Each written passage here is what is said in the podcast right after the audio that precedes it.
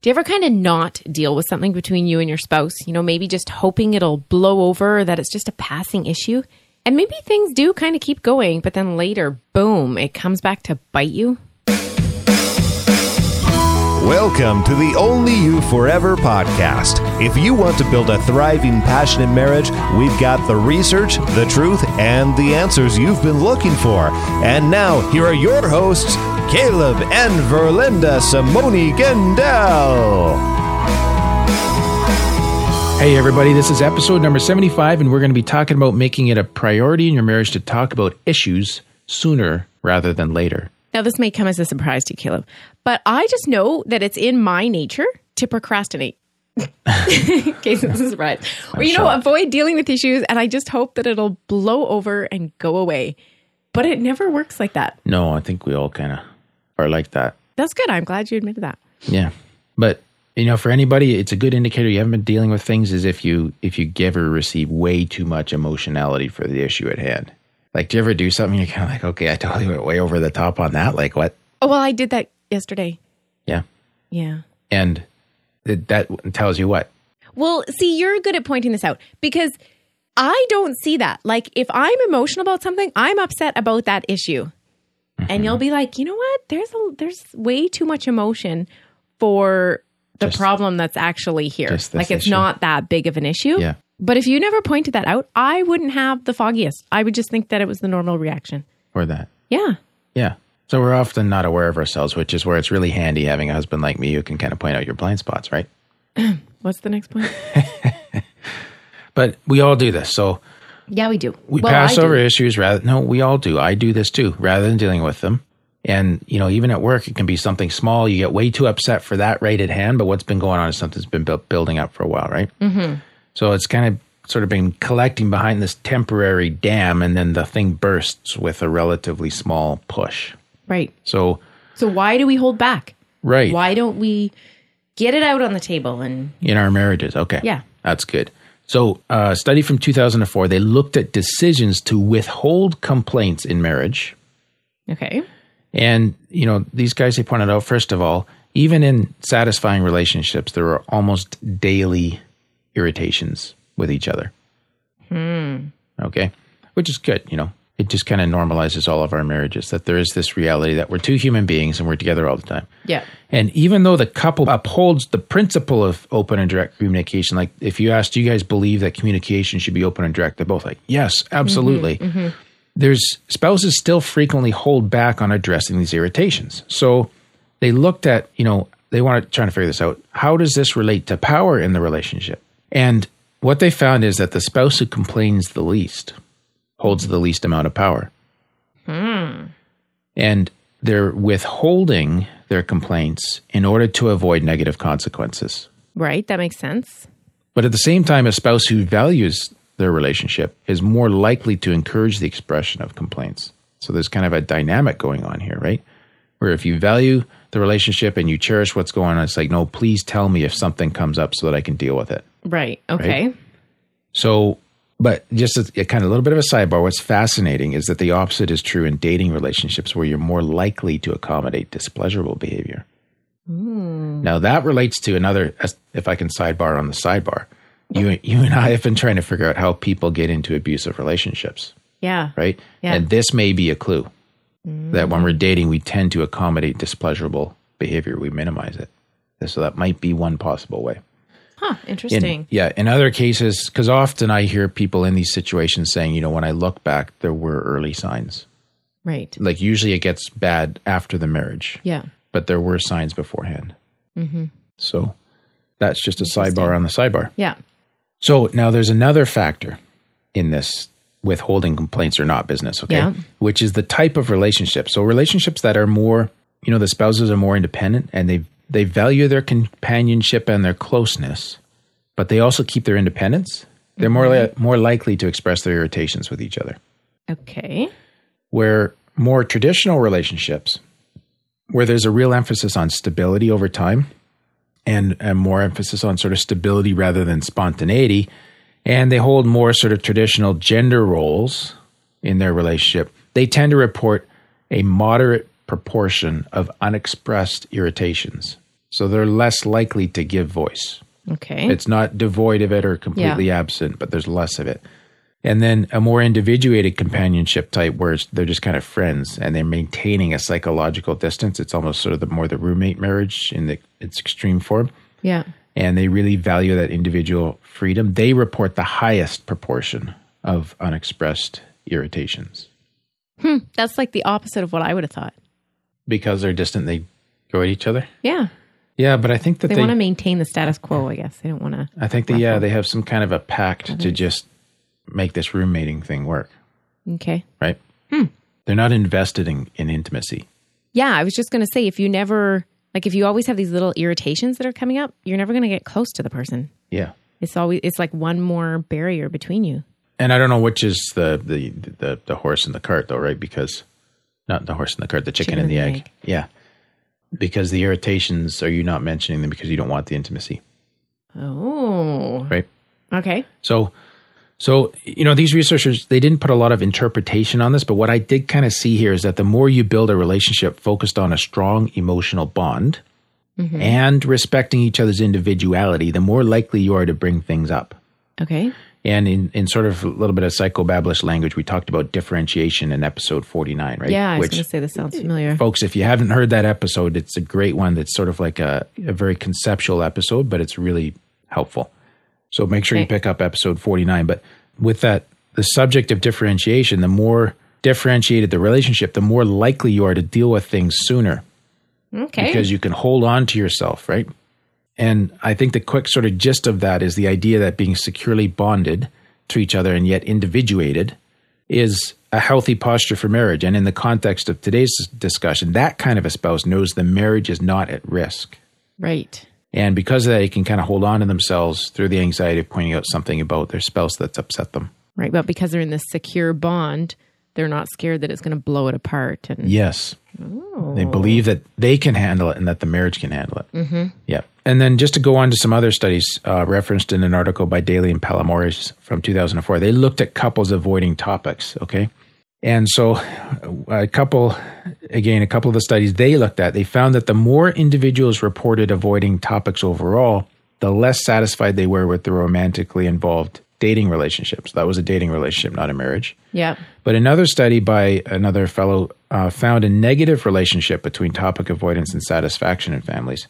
In other words, so negative relationships they always get me. But as as topic of,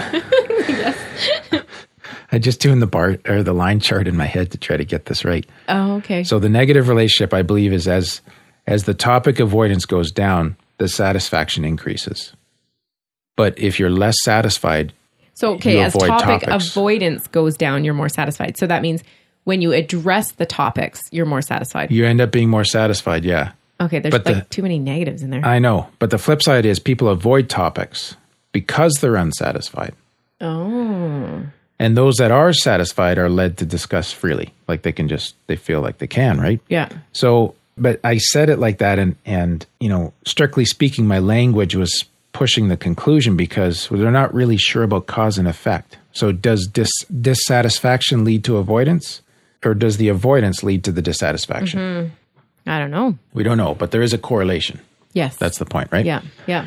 And so well, I wanted to kind of ask this question. Well, does holding back, you know, does it work? It, it doesn't seem like it's a good idea. Okay, I'm not going to hold back here, Yes. and it's kind of irritating me how much you're saying. You know, I'm saying you know a lot. yeah, like every sentence.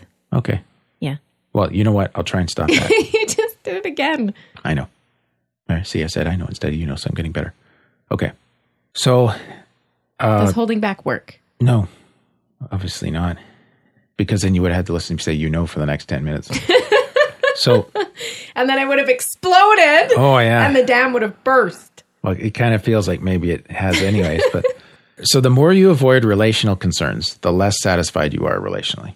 The more you avoid them, the less satisfied. Okay, that makes sense. That makes sense, right? Yeah. You can't feel intimate if you can't discuss everything. right. So the closeness between you and I is mediated by the range of topics we're free to discuss with each other.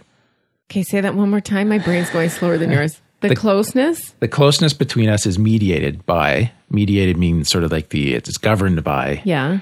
the range of topics we feel free to discuss with each other. Okay. So, So- we're going to be close if we can discuss everything. Yeah. The more you can discuss, the closer you're going to feel. Yeah. Okay. Yeah. Okay. And, but the more you limit that, the more you kind of throw a fence line around these untouchable issues, they become bigger and bigger. And that's kind of crowding you out of the park. And so it's less and less that you share together. There's more between you. Yes. That you're not dealing with. Yeah. And it, you know, there's a biblical principle cited in one of the research articles we looked at. It's a verse from Ephesians 4 and 27 that says, Let not the sun go down upon your wrath. And this is often cited in Christian circles as the need for couples to deal with things before the end of the day, which is true if you can. But Uh, yeah. The only caveat there would be like me at the end of the day, overtired is like over emotional. So it works better for us to say, okay, let's put that down here, put that on the table, and let's talk about it in the morning. right. And and that's true enough. But it's the point is to not let it go on and on, Yes. which yes. ties into what we're saying, right? Yeah. But confirmation bias, I think, kind of plays in here too, which is the tendency to look for information in a way that confirms our own preconceptions. So something happens, I decide you're angry at me. You put my cup of coffee on the table in the morning, it splashes, and I think, boy, she's really ticked off. She just slammed that baby right on the table and she doesn't even care, right? And you may have just stumbled or kicked the table leg as you came up to it, right? Yeah. But the confirmation bias interprets it to to reinforce my belief that you're angry, right? Oh, okay. So this is how in a marriage we start with a small issue and then we begin to build a really big case on it because we add all we're this looking other for evidence. Huh. Yes. Interesting. Yeah. Okay. But I think the question that comes in here, Verlinda, is how am I doing on saying you know all the time, by the way? I think you've cut it out completely. Okay. Quite impressive. Yeah. See, we just eradicated that whole issue. Well, I think, you know, with dealing just with it, said it. so forcefully. You just said it. I was going to say you developed a phobia. Now I'll never say it again. Okay. So the question here is what do you let go versus what do you address? Right. Okay. So is it really worth, you know, blasting your husband in front of thousands of listeners about the way he says you know all the time? It was because it's just going to be such a better podcast without you saying it. So so you know Verlinda, there's You just said it again. I know I said that to tick you off. There's a balance here between it worked. There's a balance here between high expectations and healthy tolerance for each other's humanity, okay? So you have a high expectation that I won't say that anymore, but I think it'd be nice if you tolerated my humanity. Because what we need to do with our spouses, what? I'm just wondering where you're going with this. Okay. Well, I'm actually trying to make a practical point here. Well, keep going So, because you know I'd like to hear it. okay. So I'm about to use the word militant, which is ironic. what my point is, is that we don't need to be militant about dealing with everything that might be wrong with our spouse. Yeah. But at the same time, we don't want to sort of build, you know, build the dam water up too high or, you know, widen that fence and really sort of make a huge area of things that we're not talking about. Right. Mm-hmm. So this kind of leads us into the discussion about expectations, which is what do you expect from your marriage or what's reasonable of your spouse? And there's actually two conflicting viewpoints on this. One is one piece of research says that marriages can become dysfunctional if the spouses have too high expectations. And if you stop and think about that, that kind of makes, sense, right? Yeah. But other research shows that couples who hold very high expectations for their marriage, they generally scored higher on every index of positive marital outcomes.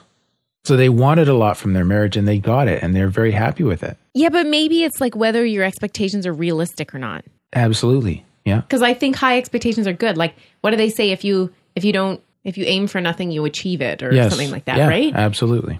If you aim for nothing, you'll achieve it. I agree. But if you aim for like I don't know, Impossible standards. yeah, Yeah. So reasonable plays into this too, but it's, you know, you don't move towards what you want with your spouse unless you're going to ask your spouse for it, which means you're confronting. Okay. So, so Gottman, Swanson, and Mary, they decided to look at newlyweds, right? And this Gottman, he's really big on repair, which is fixing up things Yeah. after a fight. So he's looking to support this idea that having high expectations means you're always willing and ready to fix things up and that you're not willing to adapt to negativity. Like you're not just going to put up with it, you're going to deal with it. It's going to it may get messy, but you're going to fix it. yeah, You're going to repair. okay, And their study results suggest that couples need to fix problems quickly and detect even small issues. So they're you're kind of constantly touching on things, right? yeah, So their recommendation is not to let things ride and not to let them have a chance to build up, which I think is good. it still kind of leaves you wondering though what do you need to deal with versus just let go and what they felt is that having a lower tolerance for negativity was better so that's being you know i'm not going to tolerate your little whatevers we're going to deal with them as we go they Okay. felt that that was better and it was better to be more sensitive just so that things didn't have a chance to build up and escalate so you know if if you think about having a lower tolerance for negativity you can say well he wants us to be picky right? And you Yeah. could see it that way, but Yeah. he's really saying that lower tolerance, you know, rather than calling it pickiness, if that looks like we're going to stay kind of fresh and clean with each other on, on what's bugging us, Mm-hmm. then we're not going to build up these big frustrations so that when it comes time to sort it out, it's like a laundry list of complaints and it's so huge. It's like, where do you even begin? So is this like relational issues or is this just anything about you that bugs me? I don't know. What do you think it should be? Well, I don't know. Like, we brush our teeth so differently, for example.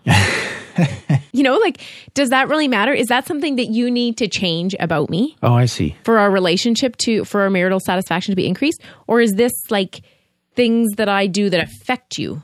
Oh, I see. I think it has to be things that affect you because, you know, we can brush our teeth differently, but if you brushing your teeth looks like, you know, you, you don't stand over the sink, you go beside the sink and you're And I like, make a you're mess dripping or- toothpaste on the counter and you leave it there. Yeah. And that's where I put my towel, you know, to dry off after I shave.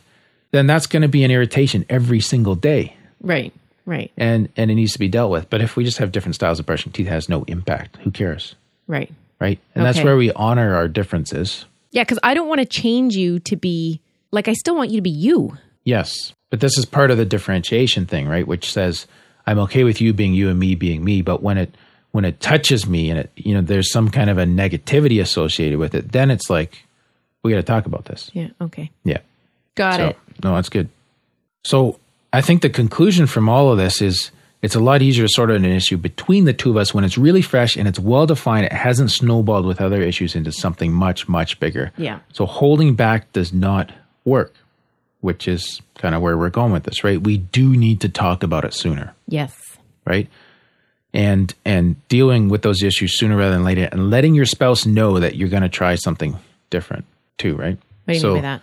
if sorry i'm kind of shifting gears here what i'm saying is how do we bring this into our marriage Right. so if I've been letting stuff go with you for a long time, and I just listened to Caleb's podcast and Verlinda's podcast about dealing with s- issues sooner rather than later, you can't just go home and start hammering your spouse and everything. Here's a list of stuff that irritates me, honey. I, I ranked them in order for you. Just start at number one.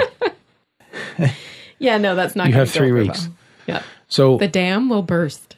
yeah, I mean, so so how does I'm thinking like how does a person actually make this change in their marriage? Okay, yeah, and how do they? I think that you've got to say, you know what? I've realized that I've been letting things go, and sometimes I just I blow up on you because I'm not sort of dealing with talking to you about things sooner rather than later. Daily maintenance. Yeah. So we're gonna rather than exploding on you and overwhelming you, I'm gonna try just being more upfront with you more regularly in a way that's loving and kind and gentle, but still kind of deals with what we need to talk about. Is Yep, that okay? yep, So it's just being honest with each other about what's going to change, right? Mm-hmm. And I know there's some of our audience probably going, "How do I ever catch up on this?" And they've got the dam built up with all the water behind it, and it's kind of creaking and shaking, and right, and the pressure's on. Or there's this big area of cordoned off topics that we can't touch, right? Mm-hmm. And that's where I think you know what if you have got that and you don't know how to let that go without the whole thing going at once. Mm-hmm. That's where you need to reach out, get help. yeah, absolutely. Because it can be big, like it can be overwhelming. Yes, and I offer coaching and counseling for that. Yeah, So please reach out if I can help you. I'd love to be able to do that. If it's not so big and you're looking to do some work on your own, you feel you can handle this, we've got a worksheet that I put together using some research based methods and advice. And the worksheet will help you to break down the issue and understand why you need to discuss what you need to discuss, as well as helping you to prepare for that discussion. So Okay. if you'd like to receive a link to download this PDF worksheet, just text the word podcast to 9292 spouse. That's a phone number. You can just type that whole word into your phone. Message and data rates may apply, but to get this worksheet, just text the word podcast to 9292 spouse, and we will send you a link to that file. And what we go through in the worksheet is just helping you to break down what your concern is into its key Hmm. parts. It'll help you to calm down, understand more of what went on. And then as you as you know this, you can get all the facts straight, but when you come to discussing it, you'll realize. Sorry, I'm getting my words all backwards. Like you know what you need to talk about, right? Yeah. And then as you come to discuss it, you'll realize you're not emotionally prepared. So what the worksheet does, it helps you take like three steps back to really sort of emotionally prepare you as well as gather the facts of what went on. Got it. That was kind of complicated. That was wasn't it? very complicated. Sorry about that. Hopefully the worksheet's not as complicated. Yeah. So having these discussions and making them a useful, healthy effort requires us to hold on to certain virtues, Such as such as so these these kind of personal strengths. We need these to do these discussions well. And I just want to touch them really simple. One is non-defensive listening, right? And this is a skill that helps you to focus your attention on what the other person is saying and really try to understand it. okay. And sometimes we're good at this and sometimes we fail at this. So I had to fail at this at the start of the week. but it's where, like, rather than interrupting and kind of solving, you just really refraining from that and refraining from being preoccupied with your own defense, but holding on to that virtue of self control and really allowing your spouse to feel heard. That's what this non defensive listening is apart. Yeah. And in addition to that, the active listening, which goes with it. So your listening is active so that you're nodding, you're you're making eye contact, you're you're grunting, you're summarizing your spouse's statements, you're validating these types of things. So it's really sending the signal back that what she he or she has to say is valid and worth acknowledging. Right. So Don't just steamroll over them with a perfect solution. No. Yeah. Yeah. Moving right along. So it's self control, but there's also generosity because you're giving your spouse a platform Oh. and you're saying, I'll pay attention while you're up there. Yeah. So it's not only important to talk about things sooner, but to learn to do so well. And that's why we give so much education on our show about communication skills. We've even created a course called Talk to Me 101 specifically to help couples learn how to communicate more effectively. And if you want to learn more about that course and get the PDF worksheet that we've talked about to help you prepare for these conversations, just uh, shoot us a text message on your phone with the word podcast to 9292 spouse. We'll get you that information. But before we go, Yes. we had an awesome review on iTunes again this week saying, Who doesn't want a weekly reminder to invest in their marriage? Five star review by, would you like to pronounce the name? Uh, Mick Kohaleth, I think, Sure. from Canada. And he says, he, maybe she, I've been a loyal listener to this podcast since day one. In addition to the excellent content Caleb and Verlinda serve up, just receiving a new episode on marriage every week gives me a helpful reminder to invest in my marriage. But of course, this podcast offers much more than a work on your marriage weekly reminder because it also gives you tools and tips on how to do so. So Thank- that's awesome. Yeah, thank you so much for leaving that review. Really appreciate it. It's great. So, next week, we're talking about the importance of marriage and asking the question should anything be more important than your marriage? Oh, that's an interesting question. Yeah, it's a pretty interesting question. And you may be surprised with our conclusions from the research we'll be sharing. Look forward to it. So, that's all for today's episode. You can get the full show notes at oyf.link slash 75. And remember, we're here to help build thriving, passionate marriages. So if this was helpful to you, we'd love it if you could help us spread the word and share this with others who would also be blessed by it. Thanks, and we'll see you next week. Thank you for listening to the OnlyYouForever.com podcast. Please help us reach and influence a wider audience by rating and reviewing our podcast at OnlyYouForever.com slash love. Thanks for listening, and we'll see you next week.